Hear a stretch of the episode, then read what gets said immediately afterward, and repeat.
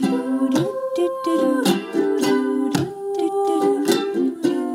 uplifter is a compelling leader who tries to breathe life and hope into people around them, who listen and care and guide and help, whose way of being in the world inspires, who uplifts with humor and understanding, who leads by example, don't judge, vulnerable, bold determination, who are here to create a better world, who can learn and teach, who encourages you, who shines their light to lead other people, who uses their best self in order to help others. I found the life that I liked and I worked toward that. We are all uplifters. Mwah, big love.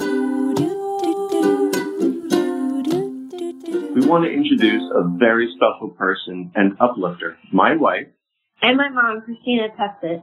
She is not only a wonderful mom, but a mentor and elementary school teacher for 22 years. She reinforces positivity and kindness at home and with her students. Christina has written her first book, hopefully first of many, to help spread the message that everyone is unique and special in their own way. We love her so much and know all of you listening will feel her passion as well. We, we now introduce you to our special person, Christina. Welcome to the Uplifters podcast. I'm your host, Aranza Savas, and today I am joined by Christina Testut. Christina Testut has been a teacher for over 20 years in New York and taken her mission and values and the challenges that she has seen amongst her students and her community and translated that into a children's book called Embrace Your Features. Her goal with the book is to empower us all to accept ourselves and to embrace the features that make us all so beautifully and wonderfully unique. Christina, I have admired you and respected you for so long, and I'm so happy to welcome you to the Uplifters podcast. Thank you so much. When we first met, you were really focused on weight loss and weight maintenance. You had lost a considerable amount of weight and we're really proud of that journey. And we're, we're helping others on a similar journey through sharing your story. So take me back to that time. So that time was about six years ago. And I mean, I would have to go even further before that time to preface all of this with I learned from a very young age in, in school that the way I looked, the way my body looked was just not enough. Like I never really felt enough from a very young age. And I wanted external validation. And I was always seeking that external validation. And then after like growing up and having children, I married my high school sweetheart who always accepted me for me. All of a sudden, when my kids were older, like, you know, school age, I just decided like I needed to change myself somehow. And the way I was going to change myself was to change my appearance. So I decided to go on a weight loss journey and I became very good at losing weight very quickly. And I got noticed very quickly by many people, by the program I was on, and I was celebrated a lot for losing weight. And people from work who never spoke to me before all of a sudden were interested in talking to me. And everybody just wanted to know how I did it. And I was called words like inspiring and dedicated and I just was considered an amazing person all of a sudden. And I was starting to feel enough because of external validation. And now I realize that I never really still felt enough for myself in the middle of all that. For somebody who thrived on external validation, that sort of attention must have been pretty exciting and motivating. I was part of like a huge Instagram community and I made an Instagram account based on my weight loss and I participated in Transformation Tuesdays and Face to Face Fridays. And I made it like my job to post these photos and getting the comments that I did, which was a lot of comments and a lot of, you know, likes and sharing of me and my journey. I, yeah, I felt good enough. I finally felt I was like that little kid in school who just wanted everybody to love them. And I finally felt the love, you know? And you've said that in spite of that, you weren't feeling the love from you. So, like in the middle of it, you don't realize it. You think every, like somebody once asked me recently when I shared my story, were you happy? And I had to like take a minute to think because I'm sure everybody around me thought I was happy. And I felt like I was on top of the world, you know, with all the attention, but I still picked myself apart. And I still remember looking at pictures, even, you know, in a smaller version of myself and still thinking, I can't post this picture. It's, you know, not good enough for, you know, I still had to pump myself up with affirmations. You know, in the middle of all of it, I got a tattoo that said, I am enough. Like that word enough and that phrase, I am enough, seems to be a recurring theme for me. And I can go back all the way to when I was younger. That was the feeling of never feeling enough. I didn't realize it at the time that I still was not happy for myself and happy with myself. Now I see it. When did your perspective on this journey start to shift? I started feeling differently and I started feeling a mind shift. Like in 2020. I don't know if being in quarantine around that time had something to do with it. Lots more time to think and wonder and reflect about what you know what was going on in the world. And I don't know that had a part in it. It might have, but I just started to think more at that time about how I didn't really want to be obsessed anymore with my appearance and with measuring my food and counting every mor- morsel of food that I put into my mouth. And it kind of felt suffocated kind of by it all. And I slowly thought I was making changes and I did. I started to make changes in how I saw food and looked at myself. And I tried to step away from the program I was on and it took a long time though. I'm still learning and growing, but it took 2020, I wouldn't say until last year that I finally like realized I needed um, some outside help, and I got you know therapy, and still in therapy for all that I've gone through. You talk about being focused on your appearance and the perceptions of others as really being a driving force for those behaviors. And I think what I'm hearing in here is that the shift came from asking yourself, how am I feeling? And it was that moment where you started to say, I don't feel well, that you started to understand what it was that you needed in order to heal. And I want to share while we're on this practice that I have used in my own life, because I too am somebody who likes to do the right thing and likes to be successful and can thrive in a place of big goals and lots of commitment. And the conversation I have with myself now is I know what my top values are. You know what yours are, right? What are your top values?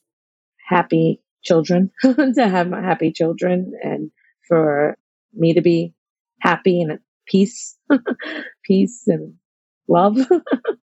yeah. Those are three big ones. So, yeah. your relationship with your husband, your relationship with yourself, and your children's happiness. Mine are pretty similar. It's my healthy mind and body. It's my relationship with my husband. It is the health and well being of my children and my work. I like my friends. I love my the rest of my family. But if I had to name four top things that I am that are driving my choices every single day. It's those, it's those four. And so when I'm trying to make a decision about whether to stick with something or start something, even, my new filter for myself that I have found so powerful is to say, will this make my mind and body healthier?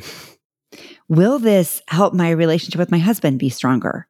Will this help my children be healthier and happier? Will this support my purpose work? And if the answer isn't yes, really, to all of those, or at least most of those, and oftentimes things I want to do actually are a no on all of those. But that's how I talk myself back into a place of integrity is by gut checking against my values. I share that because I really heard you doing that organically. And so when you look back on what you were doing, how does it sit with your top values? How is it affecting your relationship with yourself, your relationship with your husband, and your children? Well, at the time, it wasn't helping, but I thought that it was because diet culture has a way of making you feel like if you lose weight, it's the answer to everything and it will trickle into your life. I'm grateful to have a husband who, like he's supposed to, love me unconditionally, no matter what I look like. And he fell in love with me in high school and I was always in a larger body. So he fell in love with me in a larger body. I had asked him recently, why didn't you say anything to me when I was so deep into what I was doing? And he said, I'm a supporter. You know, I support you. Sorry. Tears. I support you no matter what. And so I, thought you were happy. So I was supporting you. And now, of course, he's supporting me in this part of my journey wholeheartedly and learning from me as well, you know. And then my children, I'm so glad I'm at the place I am now because I feel like if I wasn't, my you know, my daughter's going to be 16. All you hear about in high school is appearance and how you look. And she started hearing it early on in middle school at the bus stop from young sixth and seventh grade girls, you know. And I don't think I would have been able to have given her the answers and the support that I give her now if I was still stuck in diet culture. Because I probably would have given her an answer like, join me in, in this diet, you know? And my son as well, you know, like he comes home with health homework and he'll say to me, isn't this fat phobic, mommy? Isn't this, isn't this like anti-fat? And he's a seventh grader. And I think to myself, I would have never been able to have instilled that in them if I was still stuck where I was. So I hope that answered the question. Now I realize that what I'm doing is keeping my children happy and healthy and my relationship with my husband and myself, of course, is, you know, much better now. I wasn't able to answer those questions back then. Yeah. And sometimes we need a bit of distance in order to answer them. I'm so glad yeah. you brought that up. And it sounds like the pandemic was what gave you that space to tune back into you. Yeah. So, what's different now? I trust myself more than I trust a diet program. I trust myself more than I trust what the world is telling me I should be or I should look like. I'm choosing myself over what I think other people want me to do or want to see me as. That sounds hard. If you spent your whole life training to care about what other people think and to distrust your own needs, what has helped you make that change?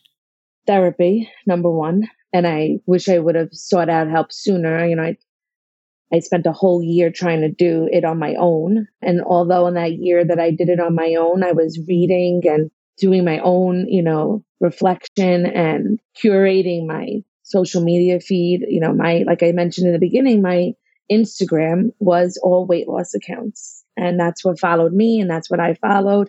And that wasn't helping me in my healing or recovery at all. And so trying to find accounts that were sending me the messages I needed to hear and reading those messages helped me change the narrative in my head. And I discussed this with my therapist, posting my story, my recovery, my truth, even though I was scared and didn't want haters and, you know, trolls, I posted it anyway. And we discussed that that was helping me change the narrative as well from being a weight loss success story and posting transformation photos constantly. I needed now to see and hear the difference that was going on in my life. Yeah. What strikes me about that on two levels is number one, we know that environment is one of the biggest factors in our mindsets. And so if you were getting bombarded with messages at school, messages from your neighbors, and thousands of messages from the internet that your only worth or the only reason to pay attention to you was because of your weight loss. That's what you're gonna believe. Yeah. And so I think for all of us, there's a really powerful message in your story there that if the messages we're getting and that we are surrounding ourselves with are not aligned with the growth work we need to do, then we need to change our environment. Mm-hmm. And so you actively recurated your environment to get a new surround sound message. Yes. Which was transformation comes in many flavors from unhealthy to healthy, from unhappy to happy. Right. Weight isn't the only transformation, but that we can create change and progress and transformation truly in our lives in many different ways. It's just you defined that transformation on your terms. Right. Based on this, you probably have a unique seat to books, Instagram accounts, and resources that uplifters could look at if they are interested in sort of expanding their own perspective. Would you be willing to share those with us? Yes, of course. Awesome. So, on the heels of this, just for those of you listening, if you'll go to the uplifterspodcast.com, you will find both a transcript of this conversation as well as a list of resources from Christina that we'll make sure to provide you there. Awesome. So, Christina, how do you see your body now? I tell you how I don't see it.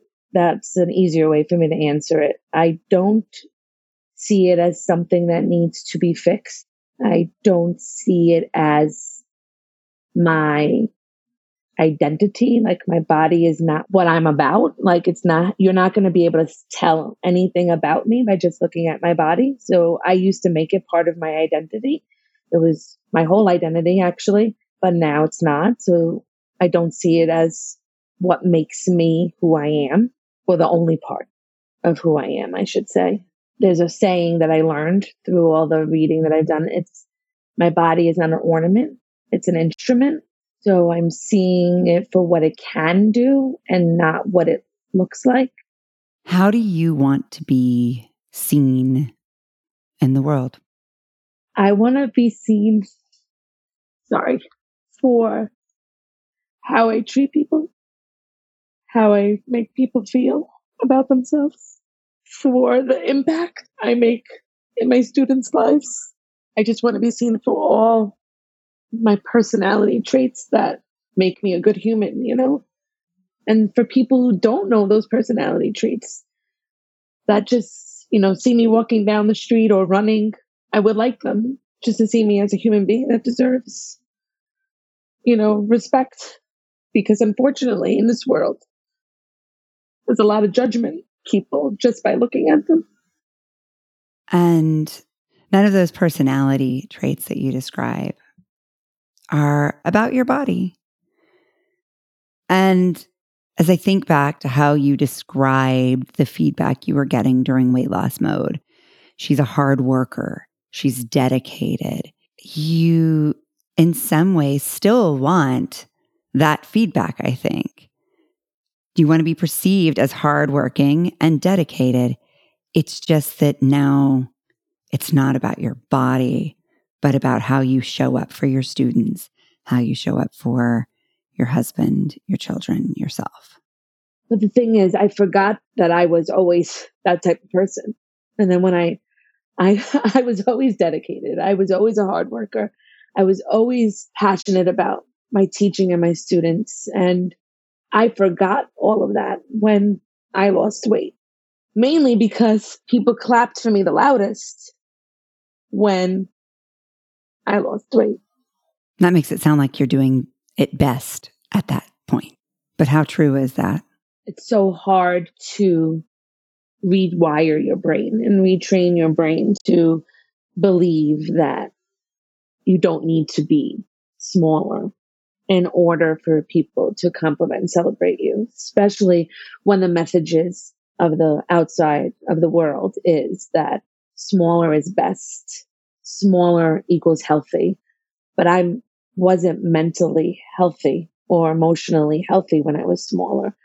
But as a society, we don't really put the emphasis on that. We just see smaller and we think they're amazing. They're smaller, you know, that makes them amazing. It's really strange when you step back yeah. and examine it. It really is. And again, I know that might be people listening that are thinking, but that's not true. That's not my story. And when you're in the middle of all of it, when you're in the obsession of it and you're getting all the love and the praise and the compliments, you are not in the mindset to see how it really does sound and it really does come off. And to me, I think there are many people for whom losing weight, getting stronger, getting healthier are very much linked up for them. And that part of the package of getting physically and mentally healthier is making a smaller body and showing up for themselves and prioritizing themselves. But that's not always the case. And it shouldn't be assumed that that is the answer. We need to rewind the conversation. Yeah. And start with, well, what would make me physically, mentally healthier? What would be better for my relationships? What would be better for my purpose and impact on this planet? not what would help me lose weight, what would help me look better. Uh-huh. What would help me get more praise and more acceptance? Right. Just like making changes to make healthier, you know, choices for, like you say, your mind, body, and soul, you know, but not put weight loss on the pedestal, on, you know, at the forefront. Because then what are we telling everybody else in a larger body? Because they're not smaller, they're not worthy, you know, because they're not on a weight loss journey that they're not good enough. And that's the messages you get whenever you go on social media. I can't look at a picture of Lizzo without seeing the horrible comments people write about her. And I think to myself, she's a human being. She's a daughter. She, you know, has family and friends who love her. And these people are calling her such horrible names as she gets up on a stage and works her butt off to sing and dance at the same time, which is very hard and a physical feat in and of itself. But they don't even know her and they don't know the real her. And I just give her as that one example. I know she's a celebrity, but there's constantly everyday people who get harassed for how they look when nobody really knows their true story. And even if they don't want to lose weight, that's none of our business. Well, and I think with Lizzo, she is wildly, astonishingly talented. And part of what has contributed to her extraordinary popularity, we hosted her at an event in Minneapolis when she was a very much unknown performer, not even a decade ago. And now here she is, one of the top performing artists in the world. And I think what has contributed to that rise is that she was unapologetic about herself and she didn't make her choices about what to do or be based on others' perceptions, but she was wildly authentic and in integrity with herself. And in her own way, I don't know what script she uses or how she talks to herself, but in her own way, I imagine that she was doing what we're talking about here, which was instead of saying, what does the music industry want me to be? What does the audience want me to be? What do even, you know, people in my neighborhood want me to be? What do trolls on the internet want me to be? And she was saying, who am I? And just embracing that. So, what inspired you to write this book? Speaking of embracing, this book came out of my recovery and healing from diet culture and stepping away. And it also came out of 2020. So it actually was inspired by an Instagram post that I tried to write in 2020 because with the Zooms and the Google Meets and the remote learning and all these virtual meetings, I noticed more than ever that when people came onto a screen, they apologize for how they looked. They would say, I'm sorry, I have no makeup on, or I'm sorry, my grays are showing, or they wouldn't put the camera on and say, You don't want to look at me, you'll be scared. And I felt, started to feel uncomfortable. Because then you think about yourself wait, do I look good enough to be on camera? Like, is, am I okay? And then I just also felt sad that they were feeling that they needed to apologize about how, about their appearance. I heard teachers say it. I heard my own children's teachers say it. And my children would say to me, "Oh, why is she saying that again?" And I would think like if if my children are uncomfortable or feeling bad and I'm feeling badly, like what is everybody else thinking? What are other children thinking when they hear their parents or their teachers apologizing for their appearance? I know we like tend to call parts of us flaws in the world and being a teacher and just words always being powerful to me, I decided just to look in the dictionary, like what does flaw mean versus something like a feature. And when you look up flaw, you see words like defects, you know, imperfection, something that mars you. And then when you look up the word feature, it's just like attribute, attribute, you know, a trait.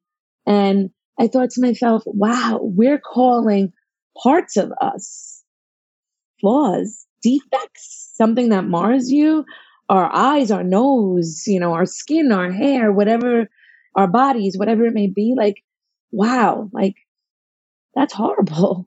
Like, I don't want to call parts of myself a defect. And so I wrote this post about, you know, dissecting the words flaws and features. And, you know, I would post the hashtag embrace your features instead of flaws and like for a long time. And it just wasn't making the impact that I wanted it to make in the world. And when I started to go to therapy last year, I just was reflecting more and more than ever. And I thought, wouldn't it be great if I can make an impact with children, our next generation? At the same time, maybe they're grown ups. And so I started looking into how to write, you know, get a book out there. And I did. and that's how Embrace Your Features was born. Oh, for those of you who are watching this on YouTube or theuplifterspodcast.com, you'll be able to see a cover of the book. We'll definitely link to it in our show notes. What has the response been to this story? Amazing. I mean, the parents of my students just have sent me the most beautiful messages. Teachers from other schools I was able to like read the book to another school or um, in Manhattan and didn't know any of the people, the children, the teachers, and just reading it to them and their reaction and the questions. My whole school community, like just anybody who has read it, have just reached out and said things like, I wish I had a book like this when I was younger. And that's what I wanted. Like it helped me heal. I had said, I want it to help the inner child of all of us. And in, at the same time, hopefully help our children grow up believing that their features make them special and unique and are not the most important thing about them. What do you believe would be possible if we all embraced our features? Well, actually, one of my favorite parts of the book, I think that when we embrace our features, we give others the permission to embrace their features. And so embracing your features, not just benefiting you, but it's showing your family members, your friends, your community that it's okay that they embrace their features as well. And then maybe we wouldn't be so caught up in things like, you know, how full our lips are or how great our eyebrows looked or how thin our bodies were, but maybe we could, you know, start changing the world in more important ways. And deal with things that really impact, you know, the country and the world. So I think what you're saying there is that we put a lot of our precious energy and time and resources into manicuring and fine tuning our physical appearance. And I think what we take from your story is if we were to simply embrace our features and embrace others, we would free up an extraordinary amount of resources, energy, and time to be the humans we wish to be in the world. And again, I don't think there's anything wrong with taking care of our bodies. I'm a huge proponent of self care. I think it's absolutely essential to take care of our minds and bodies. And you're still doing lots of that. You're still doing lots of self care and self improvement. And at the same time, you're doing it on your terms based on what serves your values and your priorities instead of just what you've been told is popular or expected or celebrated. Yes. So, what are your best features? My best features are how empathetic I am, how nurturing and caring and loving that I am. I also think that I have really good hair and I like my hair. For a long time, I didn't and tried to straighten it a whole lot and not embrace its waviness. So I'm embracing its waviness. Beautiful. Thanks. And what do you hope your kids see in their features? I hope that they see that their features don't define them and their scars, their skin. My daughter has a, a, skin condition. My son has a birthmark on his forehead. I want them to embrace those things and not want to change them or hide them. What a freeing experience. Yeah. Yeah. So, Christina, we like to end every episode of our podcast now with a little gift to ourselves as uplifters. And like you, our audience members, uplifters, invest a lot in making their communities and the world better through their actions. And that takes a lot of energy and it takes a lot of time. And so I try to carve out a few minutes at the end of each episode for us to reinvest in ourselves a little bit. And so I want to just invite us all now to place one hand on our hearts and one hand on our guts. Close your eyes if you're not driving and allow yourself to really notice your breath and sense that connection between your hand and your heart. Feeling your heartbeat, feeling your belly rise into your stomach with each breath. And maybe just for this one moment, we fully allow our shoulders to soften and relax. And we allow our gut to just hang out. And give ourselves a full moment of freedom from expectation, a full moment of freedom from holding or hiding whatever we may be holding or hiding.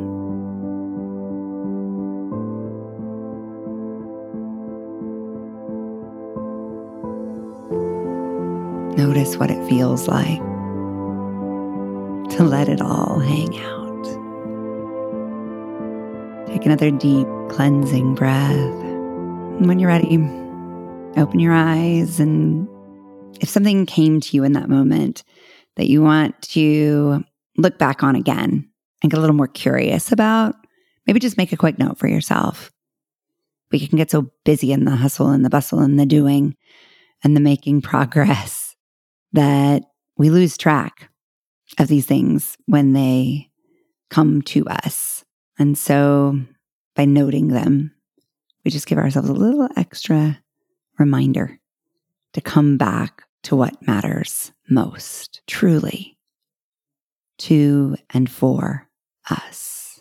Christina, thank you for being here. Thank you for sharing your story. Thank you for being so true. Thank you. We are all better for hearing your perspective and your experience. Thank you for listening. Uplifters, I'll see you over at the uplifterspodcast.com where you'll find lots more uplifters and lots more inspiration every week delivered directly to your inbox. Subscribe for free if you haven't done so already. Let's keep rising higher together. Thank you for listening to the Uplifters podcast. If you're getting a boost from these episodes, please share them with the uplifters in your life and then join us in conversation over at the uplifterspodcast.com. Head over to Spotify, Apple Podcast, or wherever you get your podcast and like, follow, and rate our show. It'll really help us connect with more uplifters and it'll ensure you never miss one of these beautiful stories. Mwah! Big love. Painted water sunshine with rosemary and thyme. Dwell in the perplexing, though you find it vexing. Toss a star and hover, be your own best lover. Relish in a new prime, plant a tree in springtime. Dance with idle hindsight, bring the sun to twilight. Lift you up, whoa. Lift you up, whoa. Lift you up, whoa. Lift you up. Lift you up, whoa.